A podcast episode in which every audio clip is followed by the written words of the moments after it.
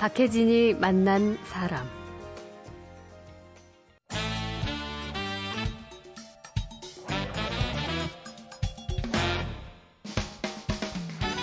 안녕하세요. 박혜진입니다.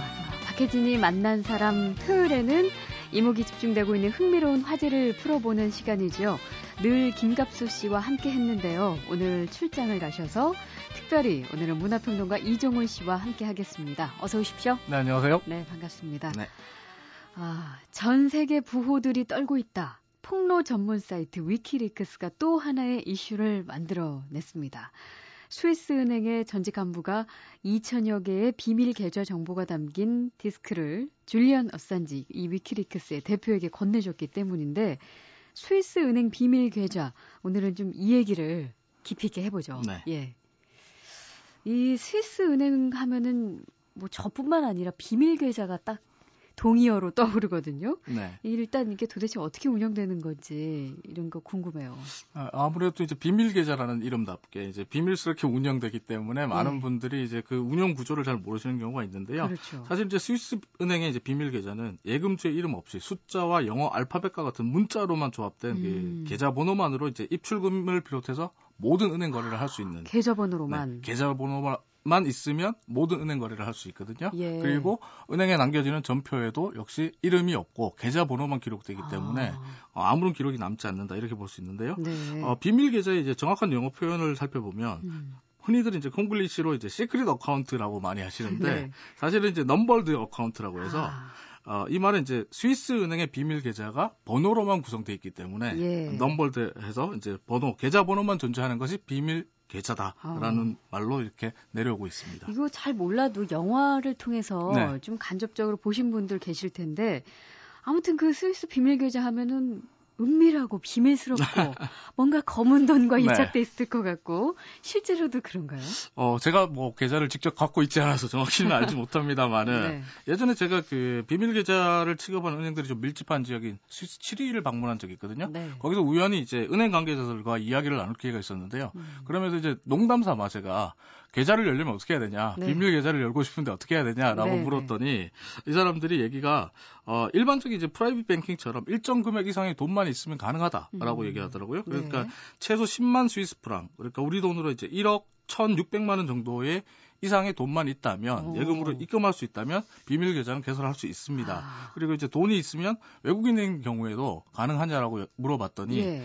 외국인도 여권과 같은 신분증만 있으면 여권이 음. 있다면 계좌를 개설할 수 있고 또 액수가 많으면 스위스 은행 담당자가 예. 직접 한국으로 찾아갈 수도 있으니까 진짜요? 걱정하지 말고 돈이 있다면 해라라고 했지만 예. 아쉽게도 제가 돈이 없어서 계좌를 열지 못했습니다. 최소 1억 1,600만 원 네. 정도는 있어야 됐으니까 당황하셨겠습니다. 네.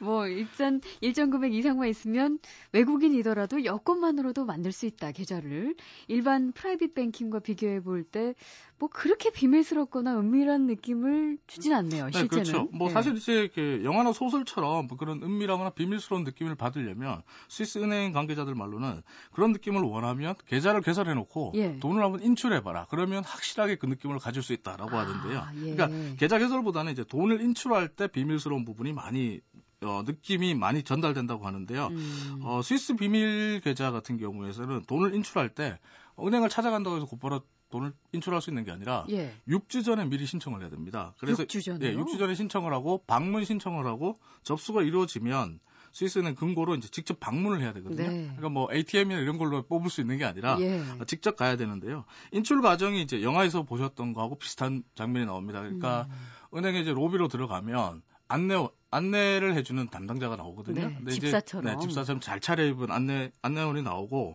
그다음에 상담실로 가는 전용 엘리베이터를 탄답니다. 음. 그래서 이제 아무런 버튼 없이 그 엘리베이터 타면 곧바로 상담실로 내려가고 네. 그 상담실에서 이제 본인 확인 절차를 밟게 되는 거죠. 음. 본인인지 아닌지 확인하게 되고 그리고 우리가 영화에서 많이 보는 그 계좌 번호에 대한 그 기록을 남겨야 되고 예. 그렇게 해서 이제 상담이 끝나고 나면 확인 절차가 끝나고 나면 고객 혼자서 이제 금고에 들어갑니다. 어. 그리고 뭐 인출을 하든 아니면 돈을 더 놓고 나오든 음. 상관없이 이제 비밀스러운 분위기를 어, 물씬 풍기면서 그렇게 나올 수 있다고 하는데요. 영화는 이제 소설과 좀 다른 점이 영화 같은 경우에서 보면 계좌번호를 이렇게 탈취해서 주인공이 뭐 악당의 계좌번호를 뺏어내서 네. 그 돈을 인출해가고 예. 뭐 유이 사라지고 이런 장면이 나오는데요. 음. 실제로는 본인이나 본인이 지정한 법적 대리인이 아니면 한 푼도 인출해 갈 수 없다고 합니다. 그러니까 음. 계좌번호를 아는 것만 가지고는 또 어, 해결이 안 스위스 되는 거예요? 비밀 계좌에서 돈을 뽑아갈 수 없다 이렇게 볼 수 있고요. 나머지 부분은 거의 인출 과정에서는 영화나 소설에서 우리가 알고 있는 그런 분위기와 아주 흡사하게 진행된다고 합니다. 네. 도대체 그놈의 돈이 뭔지 노래를 듣고 가겠습니다. 아바의 Money Money Money 함께 하시죠.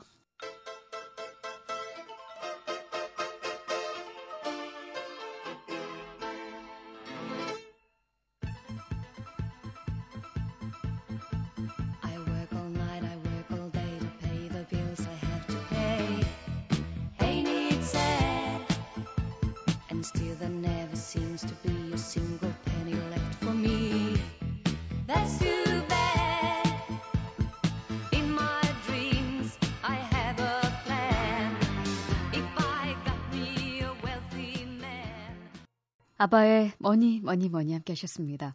토요일에 박혜진이 만난 사람 문화평론가 이종훈 씨와 함께 한 주간의 흥미로운 이슈 풀어보고 있습니다. 위키리크스가 폭로를 예고한 스위스 비밀 계좌에 관한 이야기 오늘은 나눠보고 있습니다. 아, 스위스 은행으로 전 세계에 검은 돈이 몰려드는 이유가 도대체 무엇일까? 우리가 이제 조금 이야기를 나누긴 했지만 이걸 알려면 도대체 스위스 은행은 언제부터 왜 비밀 계좌를 운영하게 됐을까? 이것부터 알아보면 될 것 같아요. 네, 어, 사실상 이제 스위스로 전 세계 검은 돈이 몰려 들어가는 이유, 뭐 스위스 은행법이라든지 아니면 앞서 말씀드린 그 독특한 조세제도 이런 것들이 여러 가지 이유가 있습니다만은 스위스 은행의 비밀 계좌가 사실상 이제 태생적으로 검은 돈과 뗄래야 뗄 수 없는 검은 돈에 의해서 만들어진 왜 그렇죠? 탄생 배경이 있기 때문에 음. 할수 없다 이렇게 말을 하는데요. 어, 스위스 은행 비밀 계좌는 이제 17세기부터 시작됐거든요. 음. 근데 프랑스 왕이었던 루이 14세를 비롯해서 프랑스 귀족들의 재산을 관리하면서부터 탄생된 겁니다. 네. 근데 루이 14세를 비롯해서 이제 당시에 프랑스 귀족들이 영토 확장 전쟁을 많이 해왔기 때문에 자신들의 재산을 좀 더 안전하게 이제 은닉할 필요가 있었죠. 네. 아무래도 좀 불안하기 때문에 은닉할 필요가 있었는데 그러면서 이제 루이 14세가 발표했던 그 낭트 칙령으로 인해서 프랑스에서 프랑스의 신교도들이 스위스로 많이 이주하게 되거든요. 음. 이주하게 되는데 이때 이제 은행업을 하게 됐던 신교도들이 예. 프랑스 귀족들과 루이 14세에게 100% 비밀 보장을 해주겠다라고 약속하면서 프랑스 왕가와 주요 귀족들의 예금을 유치하는 데 열을 올립니다. 예. 그리고 여기에서 이제 루이 14세, 를 비롯해서 어, 귀족들이 돈을 스위스로 옮겨주기 시작하는 거죠. 네. 그러면서 이제 어, 관리해오기 시작했는데 특히나 이제 그 이 스위스 비- 비밀 계좌가 인기가 높아졌던 가장 큰 이유는 음. 프랑스 대혁명이 나오면서 루이 14세와 귀족들이 쫓겨나게 되잖아요. 예. 쫓겨나게 되는데 부르주아 혁명이 되고 나서 혁명 세력들이 국왕과 귀족들의 예금 정보와 숨겨놓은 자산을 다 돌려달라, 음. 정보를 달라. 네. 라고 스위스 은행에 요청을 하거든요. 음. 근데 스위스 은행의 이제 그 은행 담당자들이 이런 지하에 거절합니다. 네. 못 준다라고 네. 얘기를 하면서 그러다 보니까 어, 스위스 은행의 비밀 계좌의 명성이 이제 유럽 전역으로 퍼지게 되는 거죠. 거기에 들어가면 여기에 안전하다. 네, 돈이 무사하다라고 하면서 알려지게 됐고 예. 스위스 은행은 이것을 이제 하나의 자신들의 비밀주의 전통으로 삼게 되고 자랑스럽게 여기는 그런 풍토가 조성되기 시작합니다. 검은 돈을 은닉해주는 자랑스러운 전통. 네. 그렇게 해석이 되는 건데 이게 좀 맞지 않는 얘기잖아요. 네, 사실 이제 이 자랑스러운 비밀주의 전통이라고 하지만 이 전통의 어, 뒷면에는 자랑스러움이 있는 게 아니라 사실 추악함이 숨어 있다 이렇게 봐야 되는데요. 네. 아, 뭐 돈이라는 특히 이제 검은 돈의 이 속성상 추악함이 음. 숨어 있을 수밖에 없지 않습니까? 가장 대표적인 사례가 1930년대 유대인들에 대한 그 스위스의 이중적인 태도를 들 수 있거든요. 네. 30년대 초에 이제 독일 나치 정권이 들어서면서 유대인들이 이제 박해를 당하잖아요. 그렇죠. 그러면서 이제 유대인들은 그 갈 곳이 없어지고 박해를 당하니까 자신들의 신변 보장과 그리고 재산의 불안 을 느끼게 되거든요. 음. 네. 이때 나타난 게 스위스 은행들입니다. 음. 박해받는 사람들의 재산을 스위스가 지켜주겠다라고 이제 유혹하면서 유대인들의 예- 재산을 이제 예치하기 시작하거든요. 네. 예금으로 갖고 오기 시작하는데 음. 문제는 이제 그 이렇게 유대인들이 계속적으로 예금을 해 나가니까 독일 나치 정권도 알게 되잖아요. 그렇죠. 알게 되니까 이제 그러니까 나치가 스위스에게 자 유대인들의 예금 정보를 내놔라. 예. 우리는 이 사람들의 그 재산을 몰수할 음. 권리가 네. 있다라고 이야기하면서 나오니까 스위스 은행들이 스위스 정부를 압박합니다. 그래서 음. 34년에 연방법으로 스위스의 현직 이건 퇴직 은행 직원은 어, 은행 직원인 경우에서는 비밀 계좌 고객의 정보를 누설하면 예. 그것이 고의든 고의가 아니든 간에 처벌한다라는 소위 말하는 은행 비밀 준수법이라는 법을 만들어내거든요. 네. 그러니까 34년에 이제 은행 비밀 준수법을 만들면서 이게 거의 이제 스위스 비밀 계좌의 상징적인 법률이 됩니다. 음. 그리고 어, 스위스는 대내, 대외적으로 이제 어떻게 얘기를 하냐면 우리가 이렇게 유대인들의 재산을 지키기 위해서 노력해 왔다라고 네. 이제 공표하기 시작하죠. 어, 얼핏 보기에는 네. 진짜 박해받는 유대인들 편인 네, 것처럼. 그렇게 느껴지는데 예. 2차 대전이 끝나고 나서 실상을 들여다보니까 전혀 그렇지가 않더라는 겁니다. 어. 무슨 말이냐면 96년에 이제 영국과 1996년에 영국과 미국이 이제 보고서를 발간하기 시작하는데 예. 유대인들의 예금 유치가 어느 정도 정리되는 순간이 되자 음. 스위스 은행과 스위스 정부의 태도가 108도 달라졌다고 해요. 그래요. 무슨 말이냐면 2차 대전 직전에 이제 나치의 박해를 피하려고 했던 유대인들 입장에서는 음. 자신들의 돈이 있는 스위스로 가- 찾아가게 되잖아요. 그렇겠죠. 스위스로 찾아가게 가는데 스위스 정부는 비자 취득을 의무화하면서 유대인들을 다 쫓아냅니다. 국경 밖으로. 아, 예. 다 쫓아내는데 어, 이 스위스 행포로 인해서 쫓겨난 유대인 수가 2만 4천 명이 넘고요. 음. 이들 대부분이 나치로 넘겨지면서 강제 수용소, 뭐 홀로코스트의 비극을 이제 맛보게 되는데 이 자체가 결국은 뭐냐면 예금을 어느 정도 확보할 때까지는 예. 친구였으나 네, 네. 확보된 이후에는 태도가 180도 달라졌다는 게 96년 이후에 드러나는 거죠. 예금만 받고 네. 완전히 내친 거네요. 그렇죠. 이제 필요 없다 이거네요. 네. 음, 지금 뭐 더 심한 것 같은 경우에서는 스위스가 앞에서는 이제 박해받는 유대인들의 편인 양 행동을 했지만 음. 뒤로는 사실상 박해자인 나치 정권과 손을 잡은 은행이었다는 네. 겁니다. 예. 이게 무슨 말이냐면 어, 2차 대전 중에 나치는 이제 점령 국가들의 이제 중앙은행이나 아니면 뭐 다른 자산가들로부터 금괴를 엄청나게 많이 확보합니다. 네. 그리고 유대인들에게도 금괴를 많이 뺏었고요. 음. 그런데 이제 이 금괴를 보관할 데가 없어지잖아요. 예. 이 금괴를 국가 독일이 보관하는 게 아니라 오히려 스위스 은행으로 다 보내줍니다. 음. 그러면서 나치 정권의 예금을 유치하는 창고가 되는 거죠. 스위스 은행이. 네, 스위스 예. 은행이 창고가 되고 스위스 은행들도 나치 정권의 이 금괴를 유치하기 위해서 굉장히 열을 올립니다. 네. 그러니까 이제 이제부터는 이제 유대인이 중요한 게 아니라 나치가 더 중요하게 되는 음. 거죠. 나치가 더 중요하게 되고 음. 아마 많은 분들이 1, 2차 세계 대전에 스위스가 독일의 침공을 피할 수 있었던 게 스위스가 도- 영세 중립국이기 때문이다 이렇게 예. 생각하시는 분들 많은데 네, 네. 절대로 그렇지 않습니다. 음. 스- 스위스를 나치가 침공하지 않았던 거는 뭐냐면 한마디로 말해서 자기 집 근거를 자기가 털 수 없기 때문인데요. 네. 이런 그러니까, 밀접한 네. 관계가 있었기에 2차 대전 중에 그 사실은 이제 독일은 어, 해외 은행 역할을 스위스에게 다 위임합니다. 그리고 음. 군자금에 필요한 모든 것들, 그 전쟁을 피치는 모든 비용들을 거의 스위스에서 땡겨오는 그런 상황이 돼요. 그러니까 뭐 스위스 은행이 독일 은행이었네요. 그렇죠. 독일의 이제 해외 업무를 담당하는 예, 은행이었고요. 예. 오죽했으면 1943년에 독일 경제장관이 어, 독일 내에서 이제 스위스를 침공하자는 여론에 반발하면서 음. 스위스와 금융관계를 2개월만 중단하면 독일은 붕괴한다. 네. 어, 라고 할 정도로 그만큼 밀접하게 갖고 왔고요. 사- 결국은 이제 어, 스위스 은행이 비밀주의를 고수해왔고 이 비밀주의 전통을 지켜온 가장 큰 이유는 자신들의 추악함을 가리기 위해서 감추기 위해서였다는 것이 지금 현재 드러나 있는 사실입니다. 아, 그 유대인들이 스위스 은행에 일종의 사실 배신을 당한 사례가 있었는데 전후에도 여전히 스위스로 검은 돈이 몰렸다는 건 좀 이해가 안 되는 부분이기도 해요. 어, 전쟁 이후에 이제 한 가지 사건이 터지거든요. 음. 어떤 사건이 터지냐면 전쟁이 끝나니까 연합국들이 스위스 은행들에게 이제 나치 전범들이 거기 엄청난 돈을 예금해놨다는 걸 알게 됐으니까 네. 그 돈을 내놔라고 주고- 요구합니다. 근데 어. 스위스 은행들이 계좌를 구체적으로 얘기해주기 전까지는 못 준다라고 해서 음. 그 위세 등등한 연합국들을 상대로 해서 예. 1년 이상을 버, 버틴깁니다. 아, 그러다 보니까 어 지금 뭐 연합국들은 자신들이 이제 다급해지니까 그렇죠. 돈을 찾아와야 되잖아요. 예. 그러니까 다급해지니까 자신들의 정보기관과 정보망을 총동원해서 전범들의 예금 계좌를 파악하거든요. 음. 근데 일부밖에 파악을 못해요. 네. 그래서 그걸 제시하면서 다 내놔라라고 했는데 음, 제시한 계좌에 돈만 주겠다라고 스위스가 또 이제 강- 강경한 태도로 나오거든요. 예. 그러니까 이제 다른 계좌로 돈을 일절 주지 않으니까 이제 각국의 뭐 독재자들이나 범죄자들이 볼 때는 음. 야 스위스는 정말 세계에서 가장 무거운 입이다. 네. 저기 넣으면 안전하다. 어, 내 정보는 보장받는다라는 확신이 들기 시작하는 거죠. 뭐 연합국의 정보기관 정보만 다 총동원해도 안 되더라. 네. 게다가 이제 드러나도 지켜준다. 비밀 음. 보장을 해준다. 이렇게 예. 됐고요. 여기에 이제 한 가지 더 사건이 터지는데 뭐냐면 연합국이 어, 예금을 몰수했던 그 계좌의 주인이 나타납니다. 예. 나중에 나중에 이제 나치 전범이 내가 본인이다라고 하면서 돈을 달라고 합니다. 음. 근데 이미 스위스는 돈을 줬지 않습니까? 그렇죠. 연합국에. 예. 근데 이중으로 다시 이 사람에게도 돈을 줍니다. 당신 재산이기 때문에 예. 라고 스위스가 손해를 보더라도 주거든요. 음. 그러면서 이게 이제 소문이 확 퍼지죠. 그래서 6, 70년대 남미나 아메리카, 아시아 독재자들의 돈이 이제는 스위스다라고 해서 스위스로 다 몰려 들어가는 거죠. 여기 돈 넣으면 안전하다. 무조건 뭐 남는다라고 아. 생각해서 돈이 몰려 들어가는데 한마디로 뭐 당장 손해 보더라도 비밀만 지키면 나중에 이익을 본다는 스위스 은행의 전형적인 사고 방식이 대성공을 거둔 사례라고 할 수 있죠. 갑자기 궁금해지는 게요. 네.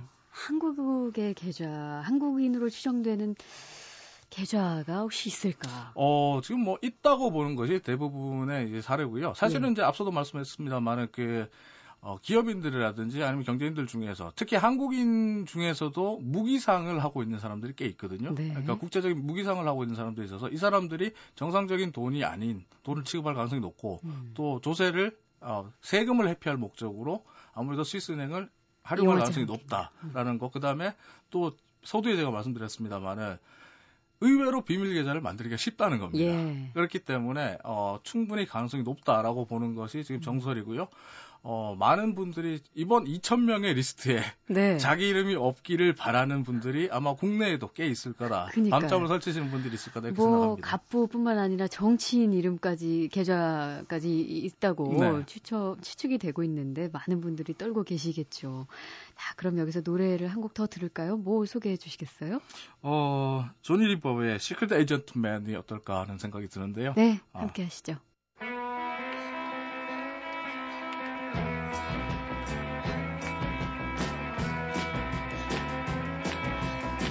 There's a man who leads a life of danger.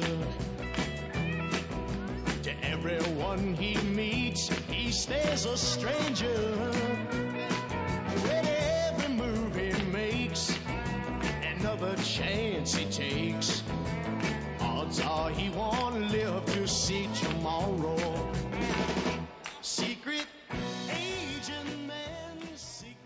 토요일에 박혜진이 만난 사람 문화평론가 이종훈 씨와 함께 위키리크스가 폭로를 예고한 스위스 비밀 계좌에 관한 이야기 나누고 있습니다. 음, 아무리 계좌 번호로 은행 거래를 한다고 해도 고객의 정보가 노출이 될 텐데 이 고객의 비밀이 완벽하게 지켜질 수는 없지 않을까요? 어, 지금 많은 분들이 생각하실 때 이제 그 스위스 은행 했을 때 비밀 계좌라고 했을 때 이제 뭐 예금주를 알 수 없는 익명의 거액 계좌 네. 아니면 뭐 차명 계좌 음. 이런 것들을 떠올리시는데 그런 건 없습니다. 어. 스위스는 지금 현재는 어, 지난 82년부터 어, 지금 91년 이후에 금융실명제로 돌아섰기 때문에 네. 어, 결국 지금 현재는 예금주를 알 수 없는 차명 계좌나 익명 계좌는 존재하지 않고요. 아, 어, 지금 하지만 이제 비밀을 지킬 수 있는 구조가 이 금융실명제 안에도 숨어 있는데요. 네. 무슨 말이냐면 예. 스위스는 우리나라 같은 경우에는 우리 은행들 직원들이면 사실 전산망을 통해서 은행 직원이면 누구라도 음. 계좌 정보를 볼 수 있잖아요. 그렇죠. 근데 스위스는 계좌 정보를 전산망에 올려놓지 않습니다. 음. 그래서 어, 극소수의 은행 간부나 그 계좌 담당자만 볼 수 있도록 해놓죠. 예. 그렇게 해놓고 어, 그렇기 때문에 결국 같은 은행에서 일한다고 해도 어, 알 수 있는 건 계좌 정보밖에 없고 음. 사실 그 계좌 주인에 대한 정보는 아무리 은행 직원이라도 알 수가 없는 그런 네. 상황이고 네. 어, 이런 상황에서 볼 때 이제 다른 나라의 국세청들이 어, 계좌에 자금 추적을 들어가더라도 계좌 음. 추적을 하더라도 사실 거래 내역을 조사해 봐도 음. 계좌밖에 없 계좌 번호밖에 없기 때문에 음. 무슨 드러낼 증거가 없는 알. 수가 없는 네. 거예요. 거래 내역 자체에 예금주 이름이 없기 때문에 음. 번호만 가지고 추적할 수 없는 그런 문제점이 있어서 이것이 이제 비밀을 지키는 가장 핵심이 되고 있죠. 네. 그렇지만 이번에 그 전직 스위스 은행의 간부 루돌프 엘머라는 사람이 네. 위키리크스에 고객 정보 CD를 넘겨준 그 사건에서 보면 뭐 2천 명의 네. 해외 고객 정보가 담긴 두 장의 CD라고 들었는데 이 사건에서도 보듯이 은행 간부가 고객 정보를 유출할 때는 뭐 속수무책이라는 지적이 나오고 있어요. 이게 뭐 내부 고발이 네, 내부 상황이죠. 고발입니다만은 예. 사실상 스위스 은행 역사상 은행 간부가 지금 내부 고발을 한 최초의 사례거든요. 그렇죠. 이게 사실 뭐 스위스인들이라면 다 알 수 있는데 음. 정말 하기 힘든 결심이고요. 그거 뭐 정말 갑자기 드문 경우입니다. 도덕적인 책무를 느꼈다든지 네, 죄책감이 있을 있어서 수가 없는 게 왜냐하면 예. 스위스는 앞서 말씀드려도 34년에 제정됐던 은행 비밀 준수법이 있기 때문에 음. 어떤 경우라도 은행원 퇴직한 은행원일지라도 이 사람이 관련된 고객 정보를 누설하면 처벌을 받기 때문에 네. 법을 위반하는 거라고 보거든요. 음. 그러니까 이번 루돌프 벨머의 행동은 법적인 처벌을 본인이 감수하고 지금 한 행동이다 이렇게 네. 봐야 되고요. 예. 실제로 이제 엘머 같은 경우는 목요일이었죠. 1월 20일에 은행법 위반으로 기소됩니다. 음. 그리고 재판부로부터 벌금형과 2년의 집행유예를 선고받았거든요. 네. 하지만 이 판결이 끝난 다음에 수시간 뒤에 어, 이것과 별개로 위키리크스에 또 CD를 넘겨준 이유로 스위스 검찰이 다시 구속을 시키거든요. 아, 그러니까 아직까지도 지금 어, 엘머 같은 경우에서는 법적인 처벌이 끝나 있는 상황이 아니고 네. 계속적인 추가적인 징계들이 나올 수 있다 이렇게 봐야 되는데 음. 법적인 처벌은 사실상 약가에 불과한데 이게 무슨 말이냐면 앞으로 루돌프 벨무는 법적으로 처벌을 받더라도 스위스에서 살기는 굉장히 힘들어진다 이렇게 그렇죠. 봐야 되거든요. 음. 왜냐하면 스위스 은행의 비밀주의 원칙을 깼기 때문에 스위스 사람들은 이 엘머를 매국노 취급할 가능성이 높고 네, 네. 지금 굉장히 지금 차가운 시선이나 원망, 멸시, 무시 등을 이제 뭐 온몸으로 받고 살아야 되는 음. 지금 이런 숙제가 지금 남아 있다 이렇게 말씀드릴 수 그렇게 있습니다. 되니까 진짜 처벌을 감수하고서라도 이렇게 폭로를 한 이유가 더 갈수록 궁금해지긴 하는데 또 영원한 비밀은 없다는 말이 있듯이 이제 과거에도 이번과 비슷한 사례가 있을 것 같아요. 음, 지금 엘모 같은 경우에서 이번에 폭로를 하게 된 가장 큰 이유가 본인 스스로가 이 업무를 담당하면서 보니까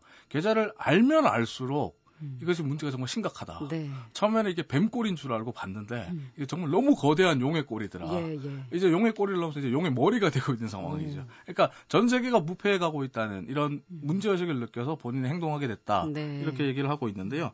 지금 비슷한 사례로는 지금 96년에 스위스 UBS 은행에 이제 경비원으로 일했던 음. 어, 크리스토퍼 마일리라는 경비원이 어, 홀로코스트로 희생됐던 유대인들의 휴면 계좌를 스위스 은행들이 파기하려고 했던 시도를 네. 어, 알고 이제 세상에 공표하면서 아. 어, 굉장히 세계적인 영웅으로 떠오른 적이 네, 있거든요. 네, 예. 굉장히 대단한 영웅으로 떠올랐는데 음. 어, 크리스토퍼 마일리가 폭로하면서 스위스는 국제사회의 비난을 받게 됐고 음. 거의 12억 5천만 달러를 엄청난 돈을 보상금으로 지불하고 도덕주의 그리고 또 비밀주의 전통도 큰 뭐 상처를 받았는데요. 예. 어, 지금 이제 루돌프 엘머의 폭로의 배경에 위키리크스가 있다면 그렇죠. 당시 마일리의 이런 엄청난 폭로 배경에는 영화 신들러 리스트가 있었다는 게 재밌는 부분입니다. 아, 영화 신들러 리스트가 폭로 배경이 됐다고요? 네, 어, 사실 이제 96년 당시에는 뭐 이런 위키리크스 같은 뭐 이런 인터넷이 음. 없다 보니까 뭐 부족하고 인터넷이 있었습니다만은 뭐 환경이 그렇게 발달하지 않은 상태였기 음. 때문에 잘 알려지지 않은데 마일리 같은 경우에는 스위스 출생이고 또 뭐 주위에 유대인들이 아는 사람이 하나도 없을 정도로 유대인 예. 네트워크와는 관계 없는 사람이었는데 음. 96년에 이제 스위스에서 개봉됐던 신들러 리스트 영화를 보고 네. 나도 저 사람처럼 되고 싶다 라는 막연한 생각을 합니다. 유대인을 돕고 싶다. 네, 신들러처럼 되고 싶다. 예. 이런 생각을 했대요. 그러면서 그러는데 어, 본인의 직업이 이제 은행 경비다 보니까 은행 순찰을 돌잖아요. 근데 음. 은행에서 문서 파쇄기 옆에 어, 유대인들의 휴면 계좌 뭉치가 있는 걸 발견하고 네. 이걸 집으로 빼돌립니다. 어. 그리고 이걸 가지고 유대인 단체들을 찾아가면서 이걸 뭐가 어, 제보를 한 제보를 하는 거죠. 근데 제보를 하는데 사실 대부분의 유대인 단체들이 거절했어요. 왜요? 왜냐하면 이건 너무 파괴력이 크다. 우리가 어. 감당할 수 있는 부분이 아니다. 이거 건드렸다간 네, 큰일 난다. 이건 다이너마이트다. 예, 우리는 예. 손을 못 댄다라고 했는데 결국 이제 유대인이 운영하는 작은 신문사가 이걸 기사화하겠다라고 했고 음. 뭐 일약 마일리는 이제 현대판 신들러 리스트의 주인공이 되어버리는 그런 어, 스토리가 나오는데요. 예. 문제는 마일리가 어, 스위스 국민들로부터는 매국노 스파이 취급을 당하면서 음. 살해 위협까지 받아야 됐고 그러겠네요. 법정의 처벌까지도 이제 고소를 당했고 그러다 보니까 마일리가 스위스를 포기하고 미국으로 망명 신청을 합니다. 네. 그러니까 스위스 출신, 영세 중립국인 스위스 출신의 출신으로 미국의 정치적 망명을 한 최초의 스위스인이 되고 마는데요. 루돌프 엘머 역시 지금 마일리와 비슷한 전철을 밟을 가능성이 음. 높다는 게 지금 전문가들의 예상이고 다음 주 위키리크스가 고객 정보를 공개하는 순간 그 파장은 마일리 때보다 100배 이상의 더 파장이 클 나올 거다. 거죠. 이런 얘기가 지금 공공연하게 나오고 있는 상황입니다. 예. 참, 뭐, 스위스은행의 이 비밀주의 원칙을 깼다는 이유로 망명까지 해야 되는 상황인데 뭐 우리가 알고 있는 스위스의 그냥 이미지하고는 상당히 다르네요. 아, 그게 예. 이제 스위스 국민들이 생각할 때는 음. 스위스 은행의 비밀주의는 일종의 신성 불가침입니다. 네. 신성 불가침이고 침범해서는 안 되는 영역을 은행 경비원이 침범했다는 거. 음. 도저히 용납할 수 없는 거죠. 그렇죠. 어, 참 아무튼 이 마일리의 사례 예외- 예외에도 뭐 이것저것 많이 있을 텐데 아무튼 이 검은 돈을 은닉해 주는 이런 제도는 반드시 바꿔야 될 텐데 그죠? 네, 바꿔야죠. 스위스 은행들이 이번 일을 계기로 좀 그럴 가능성이 있을까요? 어, 좀 많은 전문가들이 얘기할 때 흉내 내기를 할 수는 있으나 예. 바뀔 가능성은 전무하다라고 보고 있는데요. 오히려 이제 내부 고발자에 대한 단속을 더욱더 철저히 할 가능성이 높아지는 네. 부작용이 나올 거다라고 예상을 하고 있는데 그 가능성이 크겠네요. 네, 왜냐하면 과거의 이제 행태들을 보면 스위스 은행들이 이제 비밀 계좌 문제가 터지면 음. 항상 앞으로는 협조하는 척하면서 시간을 끕니다. 하지만 뒤로는 은폐하는 공작을 계속 해왔거든요. 네. 그렇기 때문에 어, 지금까지 보여준 이 끈질긴 생명력을 볼때 음. 앞으로도 똑같이 할 가능성이 높다 이렇게 보고 있고요. 게다가 이제 스위스 은행이 변한다고 해서 검은 돈 응력차가 없어지는 게 또 아닙니다. 네, 또 다른 곳을 네. 찾겠죠. 그 대표적인 나라가 이제 싱가포르인데요. 예. 그러니까 지금 루돌프 위- 어, 사태로 이제 지금 울상이 된 스위스 뒤에서 지금 웃고 있는 나라가 딱한 나라 있다고 하는 게 이제 바로 싱가포르입니다. 네. 싱가포르는 어, 스위스는 앞서 말씀드린 대로 지금 금융 실명제라도 하고 있거든요. 근데 싱가포르는 금융 실명제를 하지 않습니다. 음. 예. 그러니까 차명 계좌와 익명 거래가 가능하기 때문에 음. 지금 사실 어, 검은 돈 분야에서 앞서 있는 사람들은 싱가포르 은행을 많이 선호해요. 네. 그렇기 때문에 지금 스위스도 싱가포르의 지금 추격을 상당히 견제하고 신경 쓰고 있는 상황인데 지금 싱가포르는 이후에? 네, 지금 상태에서 앞으로 뛰쳐나갈 가능성이 높다 이렇게 봐야 되고요. 네. 아, 어쨌든 루돌프 벨모가 이번에 이런 일을 하게 된 가장 큰 이유, 즉 법이 미치지 않는 곳에서 돈을 빼돌리면서 우리 사회를 병들게 하는 시스템이 작동하는 구조를 우리 사회가 알아야 되고 네. 누군가는 이 잘못된 걸 바로잡아야 한다. 음. 라면서 하면 서 이제 이 일을 하게 됐다라고 동기를 밝힌 것처럼 네. 이번 일이 어쨌든 우리 사회를 병들게 하고 지구를 병들게 하는 거거든요, 이게. 음. 결국 우리 사회를 병들게 하고 지구를 병들게 하는 이 잘못된 시스템을 고치고 바로잡는 계기가 되었으면 하는 바람이 있고요. 네. 어, 정말 앞으로 싱가포르가 검은돈 은닉처로 떠오르는 샛별이 되지 않았으면 하는 바람입니다. 검은 샛별이니까 그런 건 반갑지도 않을 겁니다. 네, 오늘 문화평론가 이종훈 씨와 함께 했는데 끝으로 한 곡 더 소개해 주시고 인사할까요? 어, 뭐 범죄 얘기를 했으니까요. 네. 마이클 잭슨의 Smooth Criminal 노래를 들으면서 어, 인사드리면 어떨까 싶은데요. 네, 오늘 고맙습니다. 네, 감사합니다. 저는 다음 주 월요일에 뵙겠습니다.